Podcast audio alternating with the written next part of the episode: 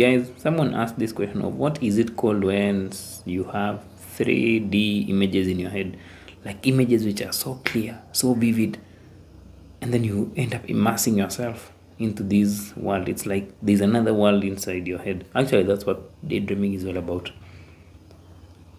But now it becomes maladaptive daydreaming when you find yourself doing this thing consistently. Like you can't stop yourself from doing it you anytime you have some free time you do it. Anytime you are lonely you are bored or you feel sad or you feel that you can't manage your anxiety you find yourself indulge, indulging in this habit.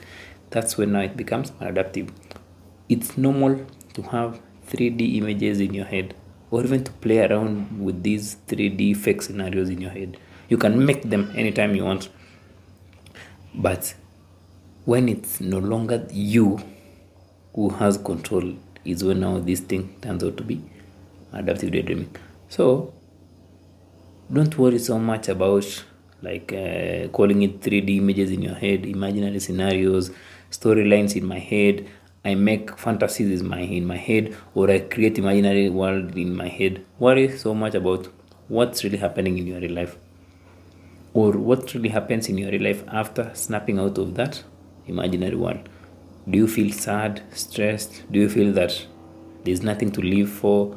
Do you feel that are you happy? Are you contented with your current life? That's where now the problem arises. There's no problem with imagination or using it for creativity. There's no problem with it. But it becomes a problem when the things you enjoy or the pleasures you indulge in in life are causing you more pain afterwards. It regardless of what you do just anything which is pleasurable as long as you are doing it without it being a form of escape it's okay. But when it's a form of it like uh, you do it because you want to escape from real life res- responsibilities you want to escape from the fear of rejection or you want to escape from relationships or you want to escape from interacting with real human beings because that's one of the greatest fears we have we have. We fear interacting with real human beings to the point where you prefer creating other human beings ai or all those things so when those things take over your life, the point where you prefer, you don't like real human beings anymore, that's when now it becomes a problem.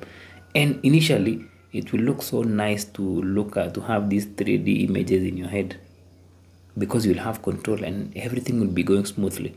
But as time goes by, the things or the painful aspects you are neglecting in real life will pile up. And that's now when it becomes addictive, or that's when now you really you will really experience a lot of pain once you snap out once you snap out of that daydream and come back to reality. So enjoy and eh, there's no problem with doing any pleasurable thing or something you enjoy. But it becomes a problem when you are using it as an escape. But if you just be using it as just a means to an end in itself then there's no problem with that. If you found that informative guys. Until next time have a nice day